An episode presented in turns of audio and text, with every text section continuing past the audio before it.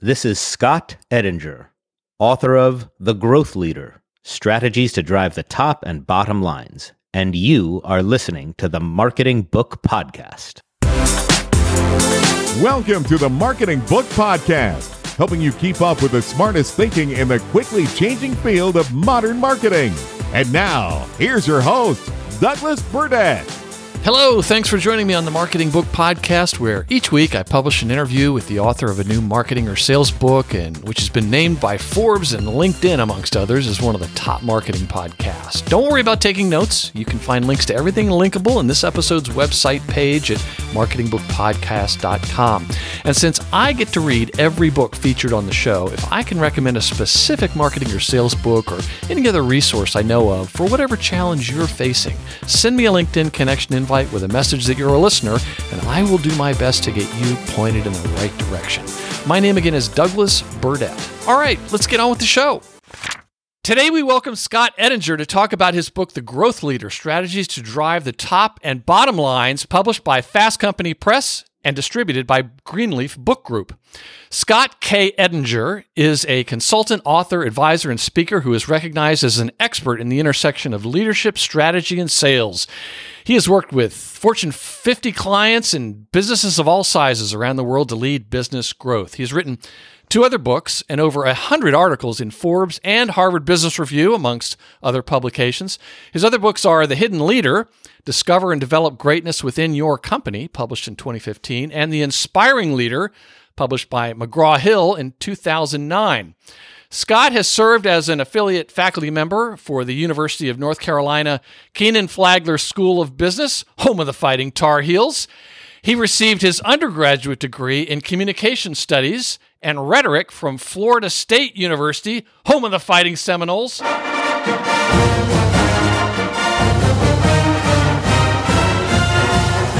And interesting facts. He has bungee jumped into a New Zealand canyon and performed with the Mormon Tabernacle Choir despite not being a Mormon or knowing how to read music. Scott, congratulations on the growth leader and welcome to the Marketing Book Podcast. Thank you so much for having me, Doug. I appreciate it. So the Mormon Tabernacle Choir, they are uh, they know quite a bit about music and how to read music. And yeah. how, how, did did you just sneak in, or what what happened there? Oh, it's a long story. I, uh, you know, um, uh, someone who worked for me years ago was a member of the Mormon Tabernacle Choir. Oh, and uh, I got to join uh, a concert which was actually a practice that had like 3,000 people. It's a big deal for their Christmas concert. Yeah. And I got to join as a special guest. Oh. So. Well, great.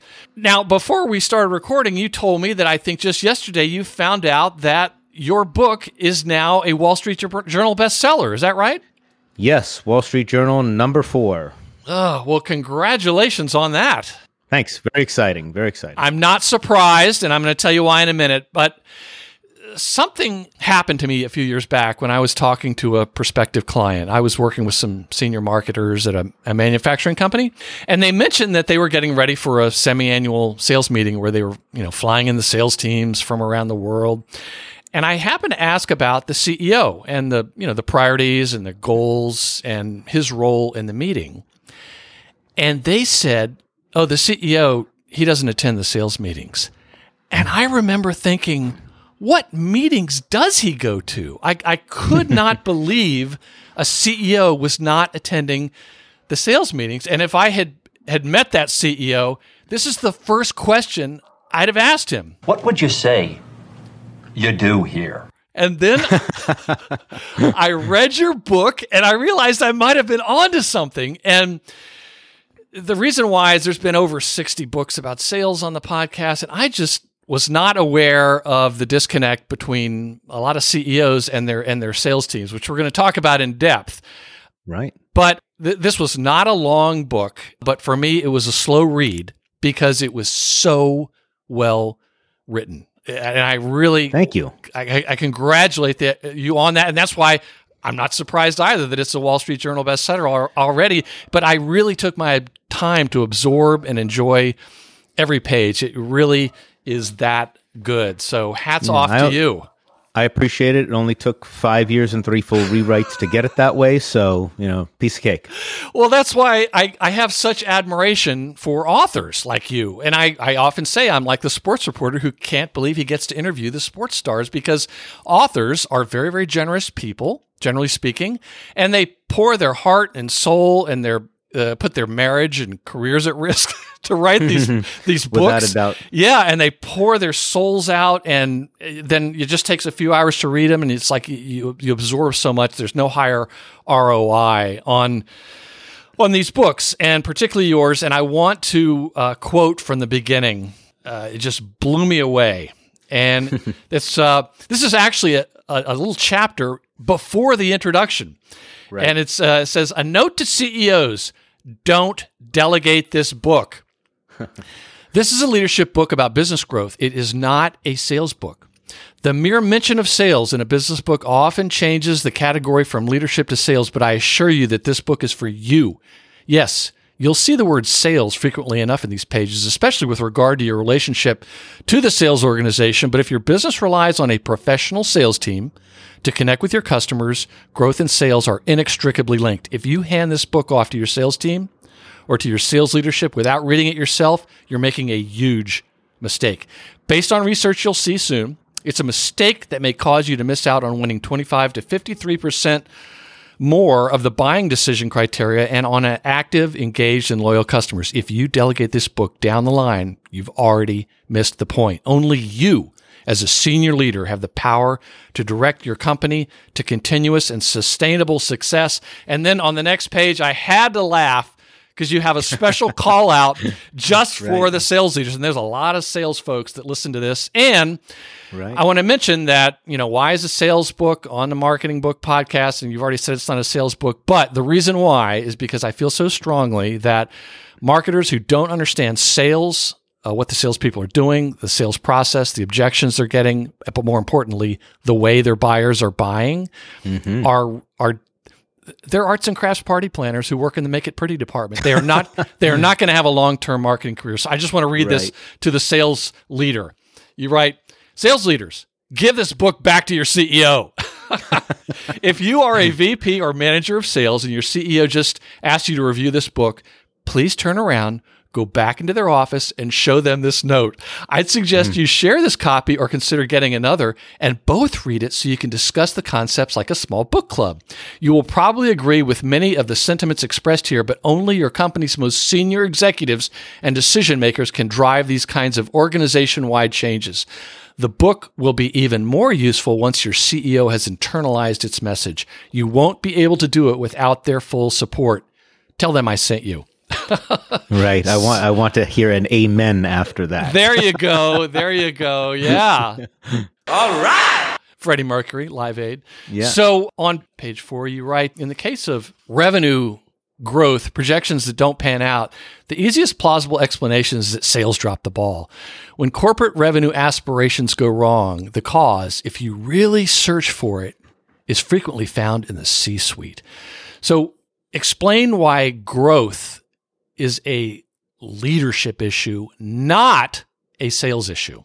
Yeah, well, and of course, that's why I wrote the first two notes in the book. Don't delegate this book, and sales leaders give it back to your CEO uh, with a you know sort of kind note around that because there is a sense that anytime a leadership book or a business book deals with sales in any way, that uh, it gets delegated, pushed. It's like, oh, I don't have to deal with this as a CEO. It's not it's not what I need to take care of. I'll give it to my EVP of sales or my, you know, head of distribution. And the fact of the matter is is that if you are leading a commercial enterprise and you have any kind of sales organization or any people who are responsible for interfacing with prospects or customers as a means of driving revenue, expanding your business, then as I said in that note, growth and sales are tied together inextricably, and you have to pay attention to it.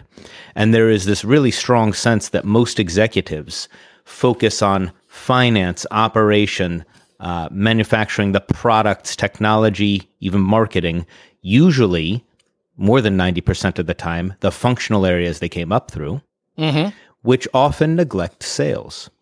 And if you are trying to grow a commercial enterprise and you have a sales team, then you are responsible for how that sales team executes your strategy in the market.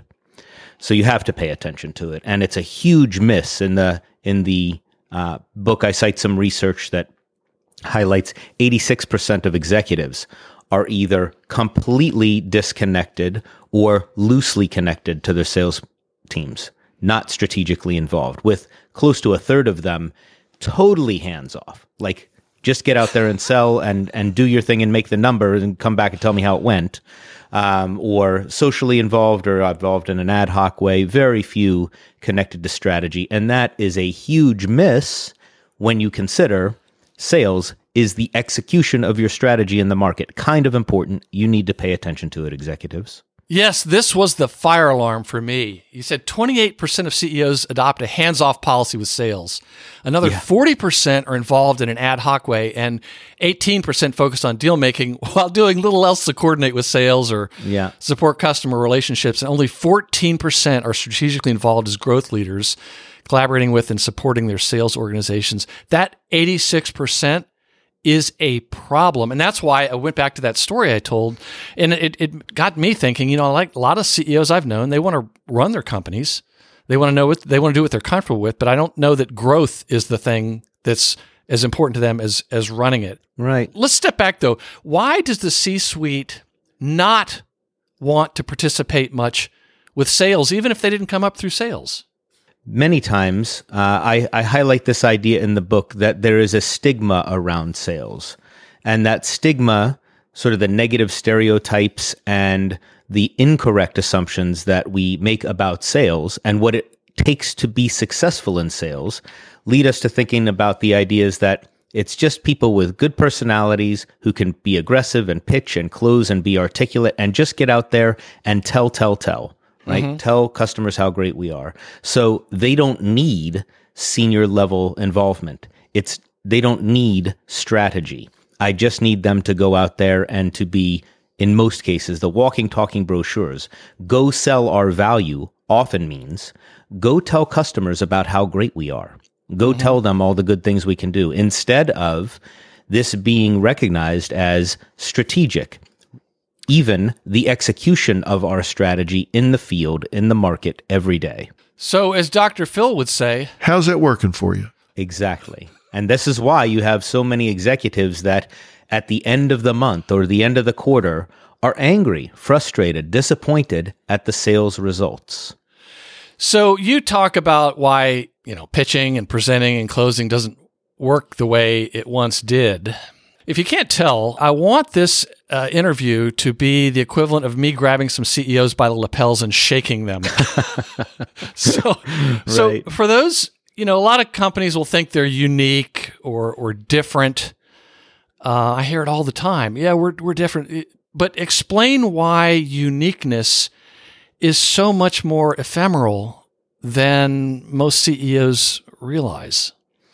Well, there is a point to differentiation in the market that is about what you sell, your features, your advantages, your brand, your capabilities, uh, your ability to serve.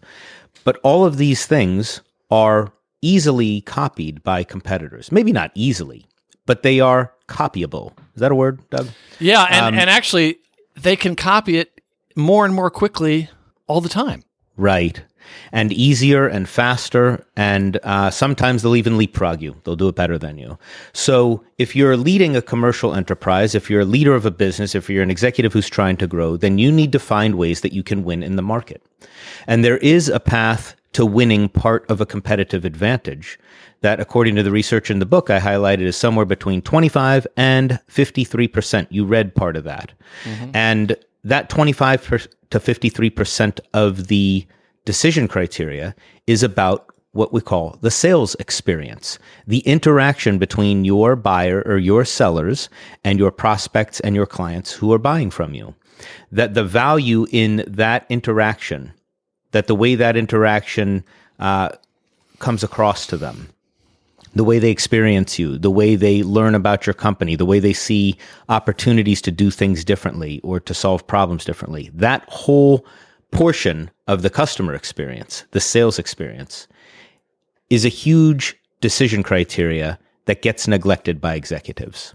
Yes, and you explain that there's one other great line: "The bliss won't last long." Just, I love the way you turn a phrase, Scott. But you you write about how qu- quickly your competitive differentiation and products and things can can vanish. But you write that there is an additional route to a competitive edge, and that's to you know, not to sell a product or service or even a solution is to de- design and deliver a compelling and differentiating sales experience. And I think it's McKinsey and Gartner were the two that showed that that's the 25 to 53% numbers, Yeah. which were Right. the, the sales experience affects whether they even become a customer, right? Yeah, I, I when you consider you know, think about your own buying decisions if you're listening here, right? When you go into the market to buy anything, competitive options often start to look similar, sometimes even the same. They can be really hard to distinguish from one another based on features or even brand. You know, you have two very, three good companies and three very comparable uh, products or services that you might be looking to buy. So, what is the difference if you meet with all three of them? Mm-hmm. It's usually the interaction with the seller. Did they help you to think differently about an issue? Did they help you to see how you could address something uh, in a more effective way?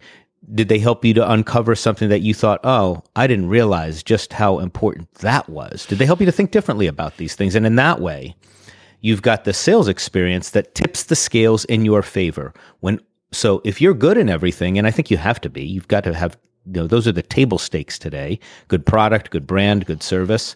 What can tip the scales in your favor? The research, the data here says the sales experience is what does it. And you get that right, you win that part of it, you win more than your fair share of business. Yes, and for me, the sales experience is a subconscious insight into what it's going to be like to be a customer. Without a doubt. I have a terrible sales experience. I I don't even continue. Let's talk about CX though, customer experience. A lot of listeners know that uh, acronym. Yeah, and there have been a, I- a number of books on the show about customer experience, and and you write. I, I, I agree. The problem, most CX efforts are all about what happens after the customer has made a purchase. The first mile of the CX highway is the sales experience. If it's a bad experience, customers get off at exit one, and there's no there's no customer experience. There's no revenue at all. Yeah. I, I, I I feel very strongly about that. And there's another author who's been on the show twice who writes about this, Lee Salz, and I'll include links to his um, interviews on this episode's website page at marketingbookpodcast.com. I'd add to that, it's like, oh, if that sales experience is good, they're going to have a customer experience, but it'll be with somebody else. Yeah, but my chances are good that if at least the, it's a good sales experience, they're going to be probably pretty good at treating me as a customer. I mean, I have to I have to use Yeah, these heuristics to Wi- to make without a a decision. doubt. Yeah, Without a doubt. So you talk about how this concept is, uh, you know, uh, by taking a strategic shift at the executive level, Mhm. and you say, "Would your customer write you a check for the sales call?" it just mm-hmm. it just stayed with me for the whole book. Would your customer write you a check for the sales call? Tell us the story about Gary from the HVAC company where you live in Florida, and Yeah. HVAC companies in Florida are extremely important. Right. Well, the, the first thing I, I have to point out is that that line, would customers pay for, would the customer write you a check for your sales call, comes from Neil Rackham, Oh, who right. I worked for for years and uh, is uh, author of Spin Selling and Rethinking the Sales Force. Yes. Uh, and of course, you know, that line, he would ask that of our clients, but he would also ask it of us. And, and as his VP of sales, I would say to him sometimes, it's like, um, you know, like it's hard enough to get them to write us a check for what we're actually selling them, let alone the sales calls. And of course, that was a metaphorical question. It was like that check shows up in the form of margin. It shows up in the form of your winning. It shows up in the form of your getting expanded business. Yes, I didn't But mean it to give short shrift to Neil Rackham. That, no, no, I can, I can never let, I can never uh, let that go. Yeah, without that- that makes- sure that I credit him for that. that makes you almost uh, sales royalty right off the bat. So, yeah. he is mentioned in so many books that have been featured on the show. Yeah, brilliant, really. Okay, so this the AC story um, is a great illustration of when products and services and what you offer looks similar, if not the same, to your competitors. Here's how you win on the sales experience, and here's how you win in a way that in selling what looks like a commodity, you can win at a high margin and win more than your fair share. So, uh, of course, I live in Florida. Here, air conditioning is a strategic purchase, much like the early Verd special, right? Oh, yes, and, yes. And um, and I live in a hundred year old house. A hundred years ago, we didn't use much insulation. I don't know if we even knew what insulation was a hundred years ago, but And not many people lived in Florida 100 years ago. I guess Hmm. they were just starting to get the railroads then. So the old house charm of a bungalow craftsman style house that has one and a half stories uh, makes it maddeningly difficult to get the entire house to be one comfortable temperature. So after and, and I'd gotten a new system several years ago that just wasn't working. So my thought was, oh, I, I need to get a new system. I need to get a larger AC unit and push more air through the house. Uh, by the way, if you're listening here, how many of you have customers that come to you and tell you what they need and tell you how you're going to install it or deliver it to them, right? I think Just a lot of think on that for a customers think they know what they want. Exactly. Exactly. And of course, there's an opportunity for value there because I thought I knew what I wanted. I wasn't entirely sure, but it just seemed, you know, logical. So I call three companies, all three on referral. So they all come to me equally. The first two sort of measure the square footage of the house. I say, yeah, unit's kind of small for this square footage. Yeah, let, let's get you a new AC unit and we can have that here in a couple of weeks and we'll do the install. Yeah. First two, same make and model is what they provide, what they offered me in their proposal. They suggest the exact same thing. Third person, though, Gary, comes in with a quite different approach, and, and we have a conversation about the str- the unique struggles of the house that is similar to the conversation with the other two. But then Gary says, "Give me an hour." and he starts measuring not just the square footage, but he measures the windows. He's calculating something that I learned was called heat load. Uh, big windows in this house, and then he's got this uh, machine that he's measuring the speed of airflow through our ducting, and he's got some different calculations there. And then he comes back to me, says, "You don't need a larger unit." I'm like, "Huh?" He says, "You need smaller unit, but you need two of them." And you need to completely reroute the airflow. Because what will happen if you just get a bigger unit you're just going to have cold spots in the house it's going to push more air parts of the house are going to get colder other parts of the house are not going to cool at all you're going to be even more unhappy. And then gary's proposal was 300% more than the other three air conditioning salesmen right? Mm-hmm. but which one did i choose Gary, I chose Gary's because Gary had an option, a solution for me that I hadn't considered, that I wasn't aware of, that was based on his understanding of what I was trying to do. And that's what I bought. Now, what's really fascinating about that whole story, I think the most interesting part, if you're listening here and you sell in a market where competitors offer similar or same things to you, and if you're in distribution, you might be in a case where your competitors offer the exact same thing. That's where these folks were. Mm-hmm. Well, the other two air conditioning sales reps had all of the same equipment and the same technologies that Gary used for my house. They just didn't access them. They didn't help me think differently about it. They weren't strategic about it. They weren't looking at my objectives, my goals. And as a result, they just pitched a bigger unit. Gary came in with a complicated and much more expensive solution, but it was clear it was going to work, and it did. Ah, that's great. Yes, I've heard the term in that industry of rip and replace. Just Yeah. whatever's there, give them another one. So I, I thought that was a very compelling uh, story. I want to jump to um, a discussion of strategy, and that's on uh, page 34.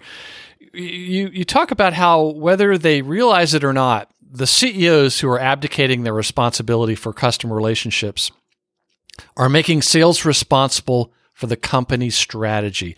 Explain what you mean when you say they are basically delegating to sales the company strategy. Yeah. Well, one of the first things I'd say is when I talk with executives every now and then I get in a conversation where I'll say, Don't tell me what your strategy is. Let me go on a half a dozen sales calls with some of your people, and then I'll come back and I'll tell you what it is.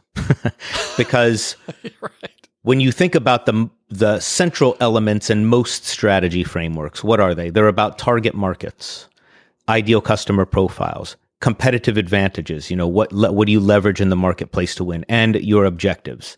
And the only place that the elements of all of those strategic elements show up is in a sales call. They show up when your people interact with customers. It doesn't happen at headquarters, no customers there. It doesn't happen in your field offices, no customers there.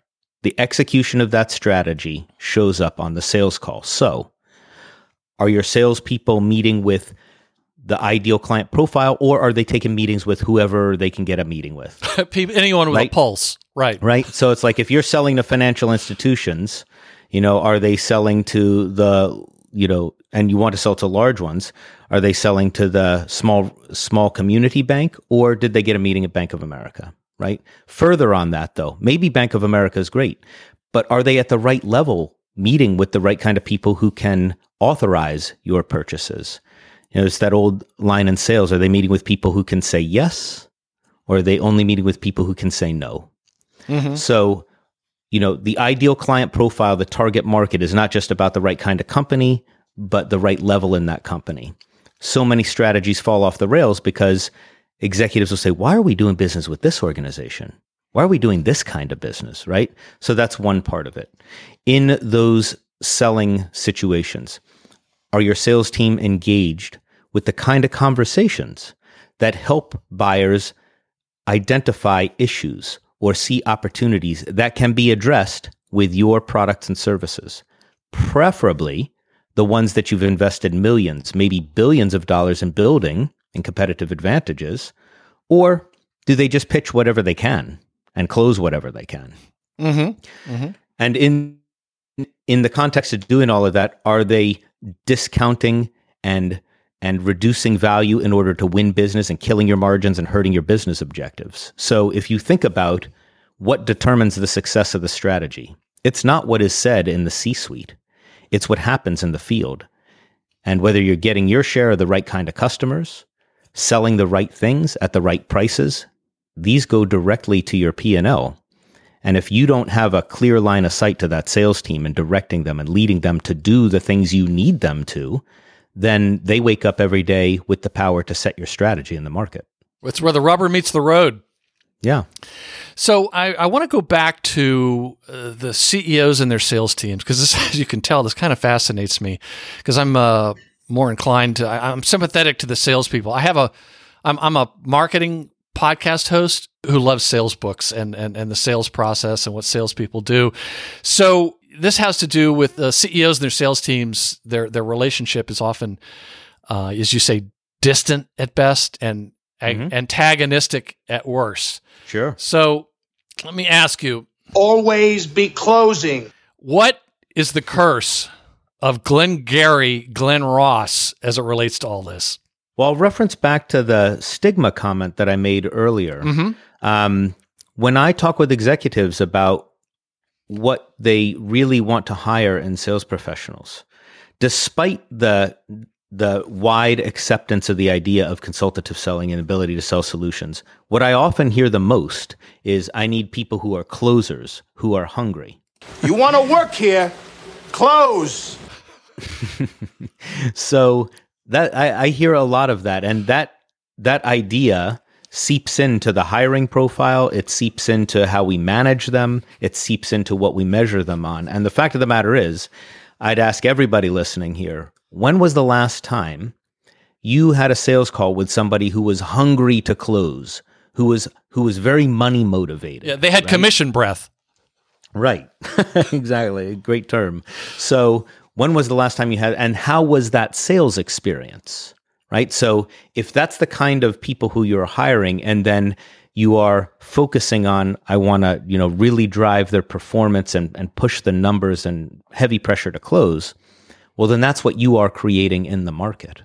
Mm-hmm. And if you think about the value of the sales experience contributing a quarter to a half of the decision, well, you put those two factors together, it's like, huh, you are you are looking at a recipe for backfire on your effectiveness in the market.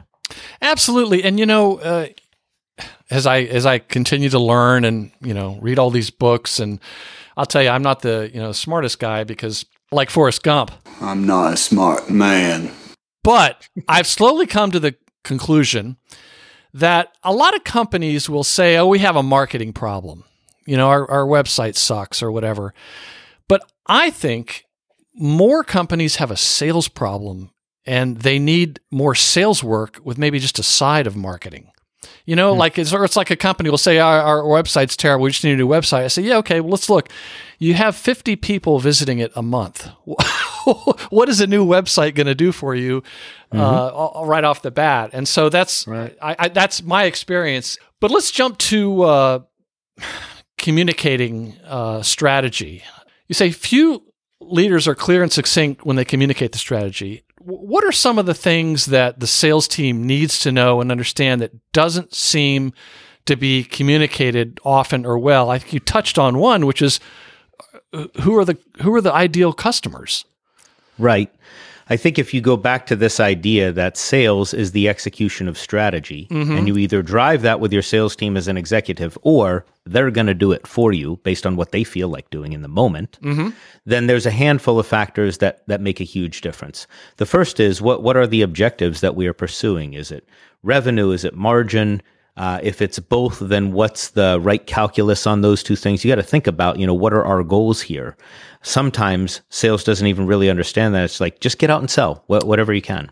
You're not helping your sales team by saying that, right? No, right. It's like ju- just pushing to, and sometimes over reliance on one metric causes others to fail. Right, right. The the second that becomes critical is who is your ideal client profile? Like what is the value that this that this group goes for? So if you think about who is likely to value what we do, we can't be everything to everybody. We can't reasonably cover every part of the market. So, what part of the market are we going to put all of our energy, all of our focus into? And then the third thing that becomes critically important is understanding what is it that they're going to value. I refer to this in the book as the power play, which is this idea that uh, what is it that you do better than anybody else? Right. I want to ask What you about that reasons- next. Yeah. Yeah. What are the reasons that they're going to choose you? Mm-hmm. Because so many capabilities presentations and marketing brochures and and frankly sales pitches cover everything. But if you're listening here, I'd ask you, be honest. What are the reasons why customers really choose you? And I would suggest it's probably not a really long list. Yes, and probably it's not just- what you think. Yeah. So ju- just a few reasons. You're exactly right. You you may not even be properly aware of them. So think about why they choose us. And then the last thing is how is this sales experience going to create value? With insight, with expertise, with helping our customers think differently. Because if you as an executive cannot crisply and succinctly describe those things to your sales team and then be able to have a conversation with your sales leaders and frontline sellers about what great looks like in that well then you, you're missing a huge part of your business And, and is that then tied into why you argue that limiting your sales organization to meeting quarterly quotas is a form of self sabotage because they're only focusing on like one metric, as you mentioned? It is, and I, and I I, I want to go out of my way to point this out. I'm not saying for a second that the monthly or the quarterly or the weekly or the I'm not saying that these aren't important. But what you find is often a myopic focus on these singular metrics. And with that, you really do a, a disservice to your customers and to your sales team in terms of creating something much more powerful, much more much more valuable. Right. So you, you mentioned uh, the one of the flags, and uh, one of the core parts of the book is what you call the five flag start. Normally, a Yeah. race uh, has like one flag, but you, you talk about these five flags, and I, I loved it. You quoted George Box, the British statistician, who said, "All models are wrong, but some are useful. Yes. Eh. my, my favorite quotation for all consultants to remember.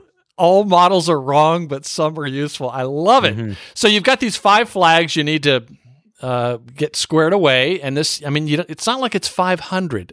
There's just these five. And And that quotation, like that, those five flags, they form what is the strategy model or framework that I propose leaders consider in the book. And whether they use those five flags or create some of their own, my point in highlighting that quotation was is that there's going to be something imperfect about these five flags for your business. If you're reading the book or if you're listening here, you'll look at it. There is something that isn't exactly a match for your business. And the real question here is can you use those five flags in a way that it is useful for your business? It won't be perfect. Parts of it will be wrong. Can you adapt it? Can you find a way to make it useful so that you have a precise and powerful sales and strategy framework that can drive your success in the market. I don't care whether it's mine or somebody else's, but do you have one? Can you make it useful? Right. And the secret to getting ahead is getting started. And this is mm-hmm. a great place to just to start. And so flag one, which is one that I think uh, if you don't have this, there's no point in going to the other four. But a lot of companies don't even have this very well uh, articulated. It's it's what defines success.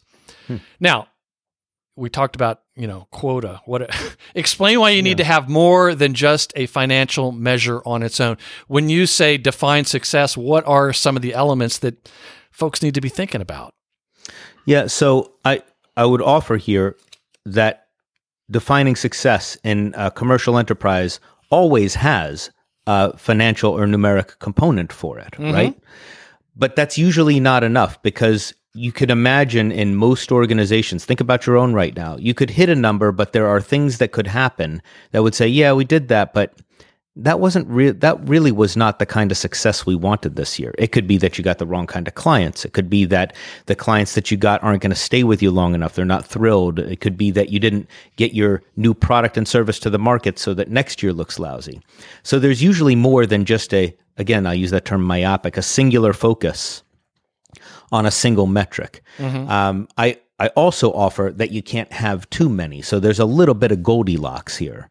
Um, it's like got to be not too many, not too few, but just right, and enough where you can paint a picture of here's where we're going as an organization. Right? Um, leadership is about results. So here's where we're going. Here's what great looks like for us, and this is how we're going to measure that. So, flag two, as you mentioned, is what is your power play? Now, for those who are not hockey fans, explain w- what a power play is. A power play is when you have a numeric advantage on the ice, or if it's in field hockey on the field. There's a lot of other places that power play is used, but you have more players than the opposition. Because one definition. player might be in the penalty box. Yes, the other team may have done something wrong or bad, or maybe, you know, wh- whatever the reason you have a moment of competitive advantage. You have more players. Mm-hmm. Um, so the whole idea of a power play is that it's objective, it's clear, it's and and it's easy to agree upon. And I use this term power play to describe answering the question about how customers will choose you or why customers will choose you. So when you think about what your power play is, the real advantages you have, not the laundry list, not the fact that you have 20 offices around the world. Or we have nice people. Nice people, or, you it know, has to be fact based. Yeah. So there's this sense that this is a reason why we win. Mm-hmm. Yeah. And, and to get really clear about that and to not get distracted by all of the, uh, you know, sort of the marketing hoopla about all the things that are great about your company, right? This isn't the this isn't the capabilities presentation, it's the guide for conversation, really. Uh, almost like what your unfair advantage is. I like that. Um, some people d- object to the term unfair. I don't know that there is such a thing in, in, you know, sort of creating a business, but you want an advantage that you can say definitively, this is going to help us win. By the way, that advantage could be the sales experience. There is a way to think about that. I know we get to that in a moment, but just to sprinkle yeah. that in here. Uh, but you you ought to have in the market if it doesn't have to be perfectly unique either. None none of this is to say you're the only ones in the world who can do it. Mm-hmm. But either something you are truly great at, have a leg up on the competition in, deliver at a level of excellence that is agreed upon widely. You know, the, these are power plays. Right. Again, back to the the fact base. Now, uh, flag three, as you touched on, who will value your power play. Now, I can remember once working in advertising in New York, working on the Schick razor account. and they made a, I think it was a disposable razor at one point. It was called the Slim Twin. And I've mentioned this in a previous episode, but it was a very slim blade. So as a result, uh, the, the, the messaging was all about how slim it is, how slim it is. And finally, I can remember sitting in a focus group, well, uh, on the other side of the mirror, but a moderator was talking to all these young men about uh, the razors and so forth, and she was probing for, you know, w- w- how they felt about that. And one guy finally shouted out, Who gives a damn how slim it is? I hate shaving. And it was like, they were not uh, valuing the power play, uh, if you say. So, Right. uh, do you find that there's a wide gulf between what companies value or think their customers will value and what their customers actually do value? I think there's a, a, a huge gulf in the way that shows up in the sales experience. So when salespeople show up to pitch, right, or to discuss products, what do they do? They share all of it. uh, you know, I'm going to hear everything in this capabilities presentation. I'm going to hear everything in this pitch instead of the few things that matter to that potential client or customer and the few things that are likely to tip the scales in your favor and help you to win. Instead, the practical application of that idea is that they show up as walking, talking brochure and tell everything. And as a result, the things that are most relevant, most impactful are all at the same volume. Yes, and in this uh, section, there are a couple things that just really resonated with me. And you you tell a story about uh, Peet's Coffee, and they were uh, experiencing uh, some some flattening sales, and the CEO had a big presentation by the marketing team, and they had all these analytics and everything, spreadsheets and so forth, and it turns out none of the marketing team had spoken to a single customer. Right. Oh, oh, the humanity. In that particular case, uh, the president, Eric Lauterbach at Peet's, has been a client for a while. Um, he he came up through sales. He started his career in sales, so he was flabbergasted that with all the data and all of the insight being shared, when he asked, "Well, what did the customers say?" Nobody had an answer. Nobody had talked with one. They had done some surveys. They had nobody had actually been on site. Oh, big error. Big Yeah. error. And then on the next page, you are uh, talking about a, you say, uh, you were doing some research and you write that whether the top leader ventures out of the office to pay a visit to the customer, brings the customer into the C suite, or does some of both, what the Pinterest co founder, CEO Ben Silbermann, shared at an open forum with uh, some of your researchers is key. He said, Know your customer. And then he raised his voice and added, You, the CEO. Right. Oh, yes. So I'm sorry. I just I was just grabbing the CEO lapels uh, one more time. Yes, there it is. But it's the, you know the the um the sort of incredulous nature of that response. That's why I wrote it that way in the book, right? It's like, no, the one emphasize something. It's not your marketing people getting data. It's you, the leader of this business that relies on customers for 100% of your revenue, by the way, you really ought to know how they think and you really ought to be in touch with them. It is not enough to dive into internal stuff and finance and HR and legal and operations and neglect this very important thing. And yet, so many executives wildly disconnected. And as long as I'm around, I will not understand why that disconnect happens. And yet, after hundreds of these books on the show, that is one of the linchpins is simply understanding your customer. In other words, the, the companies that understand their customers just a little bit better than their competition, Yeah, it's dramatic. So, right. yeah, now you mentioned flag four. How does our sales experience create value? And one of your mentors used to say, and this is really important for the marketers if you want to know how sellers ought to sell, learn how buyers buy. hmm So, touch on that and, and how to go about learning how buyers buy. Uh, and, and how that can help inform your development of a sales experience that does create value. I think from starting from the marketing uh, suite or the executive suite or the sales suite, do you understand the decision criteria that your customers use? Do you understand the decision process that they use typically? Because if you understand that, then you would probably do a lot of things differently. and if you if you consider how your organization goes to market, if you have, have a really deep understanding of what are the criteria that these customers use and, and what is the the process. And of course, by the way, that will vary from customer to customer. So it's not always the same.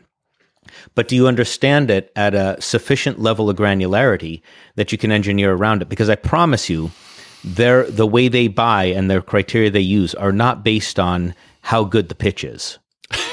yes. And and how much closing activity there is. And that's what your sales teams are getting managed to. And if and again, it's really easy to point the figure at them or the finger at them for doing something wrong, but look upstream and you'll find the answer to why they're doing that. They're getting led and managed that way. Mm-hmm. And uh, one other book that has been uh, enormously helpful for me over the years is called Buyer Personas by Adele Revella, which came out a number of years ago. I think there's a, an updated version coming out next year, but it's just amazing. There's only like five insights. If you can understand it, you can get deep into what you were just describing, like what they, mm. what do they really value, that type of thing. I'll mm. include a link to that that uh, that interview.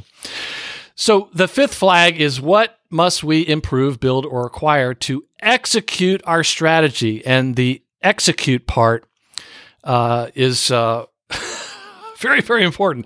Now, yeah. let me just uh, take a quick detour. There's an episode of the American TV show uh, called The Office where the idiotic boss, Michael Scott. Michael Scott, right? Yes. We love him. He uh, he was having some financial troubles, and someone mentioned that he should declare bankruptcy. Now, he didn't know what that meant, but that didn't stop him from proceeding with this with this idea of how to do it. I declare bankruptcy. now, Great. I mentioned that because you write in this section on flag 5, you will not achieve your strategy by declaration. Right. so think of think of Michael Scott, and you, you do tell a story about a CEO who was sacked by a board of directors because his transformation yep. strategy failed to produce results. And you write, Scott, he muttered to me over breakfast, I know we had a great strategy, but we failed with the sales team and execution. Mm-hmm. So the, the idea that strategy can fail in execution, but still be a great strategy is a fundamental misunderstanding of what strategy is. Yeah. Explain. So I have done lots of strategy work in my career. I spend a lot of time with executives, uh, crafting, formulating, building strategies, right? And I would say that it's necessary, not sufficient, because we always succeed on the development side of it. It's always good. We always feel like it's good. But what makes the difference is how that strategy is led and driven throughout the organization, how other people understand it, how you take the actions, make the decisions, uh, act on the choices that determine the success of that strategy. And too often, they're binders, PowerPoints, whatever, and then they sit on the shelf until the next all hands meeting where we share it again. And instead, the work in between those about how are we going to drive this through our business? What are we going to do differently? So, with that fifth flag, I'm trying to create a bridge here towards execution that says if you're going to execute this strategy, there's things you do now you need to get better at. What are you going to improve? There's things you don't have that need, that you need to have. So how are you going to either build them or go get them? And that will determine whether or not your strategy is going to succeed or not. And then of course, all of the requisite action around that. That is strategy execution, not just creating it, announcing it, declaring it so. and uh, now now just get out there and sell. Right? Why uh, do there, they not understand in between that? Yeah, there's a lot in between that, and that's what gets missed. And and back to the you know whether that whether that's entirely wrong, whether I got the right questions for your business exactly, I would encourage you take that idea, make it useful. Yes. Let me just ask you one, one other thing here, tying to the failure of execution to the strategy. You write that leading the execution of strategies requires leading for results instead of managing tasks. Mm-hmm. Tell us about Magnets and Milestones. Magnets and Milestones is a simple and metaphorical model to help leaders stay close to the most important projects, initiatives, and efforts in their business without getting drawn into the weeds. Years ago, I was working with a client that had another consulting firm involved as well. I was playing nice in the sandbox. I'm doing my thing, they're doing theirs. But the other consulting firm was helping to manage over 300 what they were calling work streams. Uh-huh. Many of you have heard this term, right? Yes, I, I read that the- in your book. Yeah. yeah. So the CEO and COO are spending four days a month, you know, out of 20 work days, four days a month, listening to readouts about what was happening on all of those work streams. And it was simply too much information, all in the detail about many times what are the tasks that are being done here. So my encouragement is to go up a level or two and think about what are the critical objectives that need to be accomplished and what does success looks like look like here, right? Like what does the outcome look like? Kind of back And to then- flag one, right? Yeah, at the execution level. Mm-hmm. At the execution level, exactly. And I use the term magnet because I'm sort of riffing on an idea from a quotation in the book by Charles Kettering, which says, A problem well defined is partially solved. Mm-hmm. And the big failure point for execution is projects that are poorly defined, right? People working on them, not really clear about the outcomes, lots of activity. We have meetings and talk about lots of activities, but the outcome gets lost. So say focus on the magnets, really clear projects. To paraphrase that quotation, I'd say a project well defined is partial is on its way to success, right? Mm-hmm. On its way to completion. So define the projects well, and then instead of getting caught up and mired and drugged down into all of the conversations, we're gonna we did this, we did this, and let me update you on this to be able to say, I don't want to hear about that. I trust you're all working hard and doing lots of things. What's the next milestone that will tell us that we're moving closer to the magnet, the objective? And I only want to he- have conversations about the milestones, not all of the tasks that are being done, because I want to get into those conversations about milestones and hear about what are the barriers to progress, why are we on track, why are we off track, what resources are needed, and then we're having much more strategic conversations, not just sitting and listening to updates, everybody telling me what they did last week. Right. And is that related to why you say that when a measure becomes a target, it ceases to be a good measure? Exactly. Exactly. You you've been a part of projects before. Everybody listening here has been a part of uh, a big objective where there was a measure of progress and everything then became about the measure. So it might be we want to improve our marketing efforts. I'll use your example of the website beforehand. So here, um, the completion of the website could easily become the target, but completing the website was not the goal. Improving the marketing was the goal, right?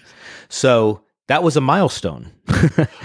uh, but when when that milestone becomes the target, then it's like we've lost the big picture. Right, right. I love it. When a measure becomes a target, it ceases to be a good measure. So, Scott, if readers took only one thing away from the book, what would you hope it would be? I would say this leadership is about results. It does not take a great deal of leadership to maintain the status quo. And if you are leading a business, a commercial enterprise of some kind, then then getting out of the status quo is almost always about some kind of growth. And I go back to where we started this conversation. If you have a sales team that is responsible for revenue, net income, connection to customers, then you need to make sure that that sales team is aligned with your strategy. And only one group of people can do that. And that is the leaders in the C suite. That cannot be delegated. Don't delegate the book. This is a point of differentiation in the sales experience that you have a chance to increase margins, grow your business, and impact a wide variety of metrics on. That's the heart of the matter. Oh, well said. Is there one thing a listener could do today to put in action one of the ideas from your book, perhaps while they're waiting for the book to arrive? I think the one thing I would think about, particularly if you're in the in the marketing field or you're an executive, and even if uh, your role is individual contributor as a seller, is to think about what's valuable in our sales experience. Mm. I promise you, it's not your pitch. right? I've, I've, I've observed a thousand sales calls, talked to customers after. I never hear, wow, they were so articulate. They were just, the, the capabilities presentation was like Hamilton. I laughed, I cried, it was great. you know, nobody ever says that. What they say is, the seller helped me to think differently. Mm-hmm. They helped us with a, a, different way of approaching an issue. They helped us to understand elements of how we could implement in a more successful way. They used insight. There was expertise. That is what you need to think about in terms of where is your sales experience valuable. Oh, that's great. Scott, looking back, what books have most inspired your work career? And I'm, I'm guessing maybe Spin Selling was one of them. Spin selling some, but I would say that the idea that I just mentioned was inspired in 2001 when our, when I met, or in 2000 when I met Neil Rackham. So rethinking the sales force for mm-hmm. certain. Early in my career, I read a book called High Performance Sales Organizations when I worked for a company called Learning International that was part of uh, originally part of uh, the old Xerox sales training. And that book had a, a huge influence on me as well. Those two. And then the third one I'd say is uh, a book written by um, Frank Cespedes um, from Harvard Business School, who wrote the foreword for the book, Aligning Strategy and Sales. And uh, of course, I, I, read that book and I was instantly I had mentioned this to Frank. I was upset with him because I wished I had written it. um, and and then of course it was you know important I get him to write the forward here, and he was willing to do that. So oh great, those three those three have influenced the work here because they are. I think this is important. They all have sales in them.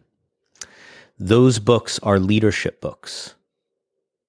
They're not about sales. They're yes. about how leaders need to think about sales in their business. And this is where leaders get off the road. Oh, terrific. Well, at marketingbookpodcast.com, we'll include links to everything linkable, including all the books that have been mentioned, your site, your LinkedIn profile. Listener, please reach out to Scott in some way and thank him for being a guest on the Marketing Book Podcast. Guests on the show have told me how much they enjoy hearing from Marketing Book Podcast listeners. If nothing else, share this interview on LinkedIn and tag us so we can thank you. The book is The Growth Leader Strategies to Drive the Top and Bottom Lines. The author is Scott Edinger. Scott, thank you very much for joining us on the Marketing Book Podcast. Wonderful conversation. Thanks for having me.